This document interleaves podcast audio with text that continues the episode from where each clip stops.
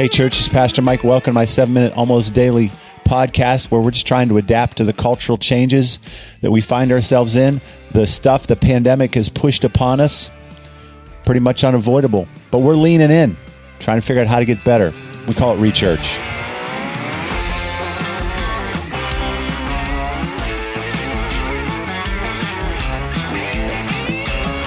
All right, word on the street is you want me to talk about politics. Give me a second. I got to cover a couple other things. First, sorry about the delays to the outdoor service canceled last week. As you're well aware, we pushed it a week. Come on out Sunday, October 18th, Jerome High School, 1030. Um, we'll have a blast. Might be a little bit cool. Wear a jacket. Service won't even last an hour. You won't have a problem. Love to have a huge crowd out there. Come on out. Let's congregate. Let's celebrate together. It'll be great.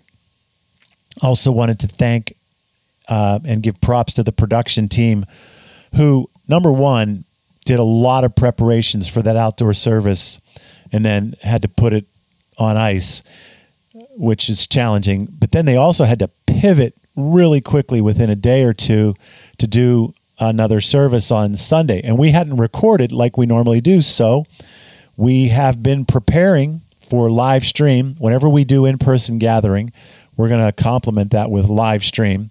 So that's what we had to do this last Sunday, and they stayed up pretty much since the moment we postponed the outdoor service until we did the recording live Sunday morning at 10:30 and incredible preparation um, wonderful execution couldn't be happier a lot of really hard work and for those of you that were curious as to why there wasn't uh, uh, anything out there for viewing prior to 10:30, there's your reason. It was a live stream. So in the past, we've been recording, uploading things late Saturday night, so you can watch them in advance of or in your own time.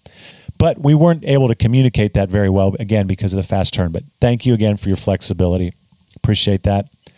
What we did cover was uh, the concept of reconciliation. Not only that concept, but the ministry of reconciliation.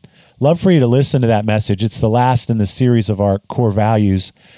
And essentially, what I try to convey in that message is some purpose and meaning for why and how you would engage in conversation right now about difficult and volatile subjects. But there is good reason as a Christian to get in there and good purpose for it too.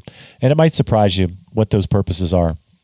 All right. You want me to talk about the vice presidential debate? Well, I don't want to.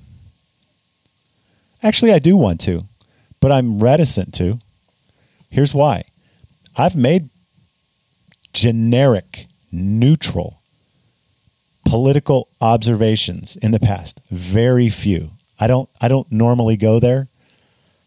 I don't I, I think it's our civic duty to be involved with politics, but I do not look at politics for any sort of hope. And I don't I don't mean that really as as a derogatory statement. I just mean it for what I mean. My hope is not in um, the governors of this union or these states. I support some. I think they oftentimes do good work, but what they can provide is limited. So, although I vote, I am not deeply concerned, nor do I have expectations that they can solve the problems of the world.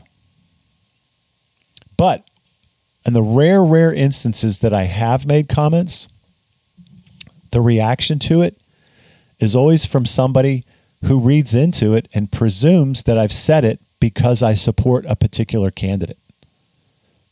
I think what I said one time was something like I think presidents in general should be very, very careful with their words, that they should be professional, polished, very selective, N- never be vulgar, always be positive.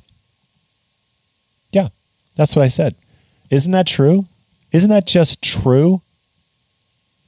Okay, if you have a candidate that is that, then you think I'm for that candidate. If you have a can if you support a candidate that isn't that, then you think I'm against that candidate.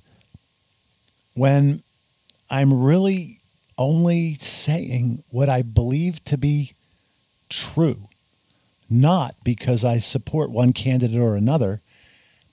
I really enjoy just trying to get to the truth of certain matters. Believe it or not, I'm just not a person that's got hidden agendas. I'm just trying to discover the truth.